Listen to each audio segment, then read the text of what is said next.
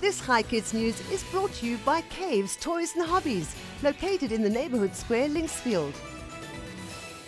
Hello, Hi Kids. Today is Wednesday, the 23rd of February 2022.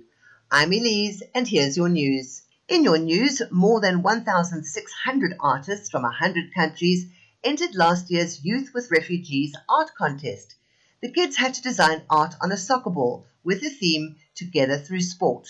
One of the winners was 17 year old differently abled Nadira Ganji, a refugee from Afghanistan who now lives in India. She was inspired by watching sport on TV. Did you know 11 new colonies of the largest penguin species, the emperor penguin, have been discovered in Antarctica using special satellite technology?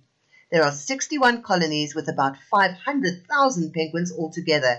It's so cold in Antarctica that scientists have to use the special satellites to watch what they're doing. And finally, last weekend, Storm Eunice hit Europe. The winds forced millions of people to stay in their homes. Storm Eunice disrupted planes, trains, and ferries.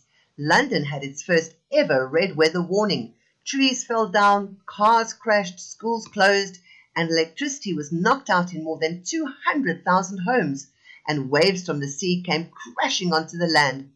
Storm Eunice sure did a lot of damage. Before we end off today, I have a question for you. What happened when the owl lost her voice? She didn't give a hoot.